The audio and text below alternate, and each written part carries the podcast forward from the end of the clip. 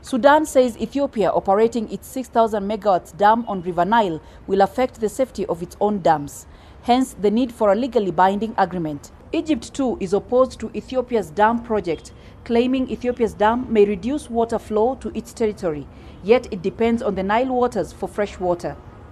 Ethiopia's Prime Minister Abiy Ahmed has said that Ethiopia has no intention of causing harm to the countries downstream, including Sudan. Ethiopia says it stands guided by the 2015 Declaration of Principles between the three of them that sought to end conflict over the matter. It also refuses to recognize a colonial agreement that gave Sudan and Egypt control over the Nile waters. Sudan has developed a tougher stance on Ethiopia following the re-emergence of a border conflict that is threatening to shake their diplomatic ties.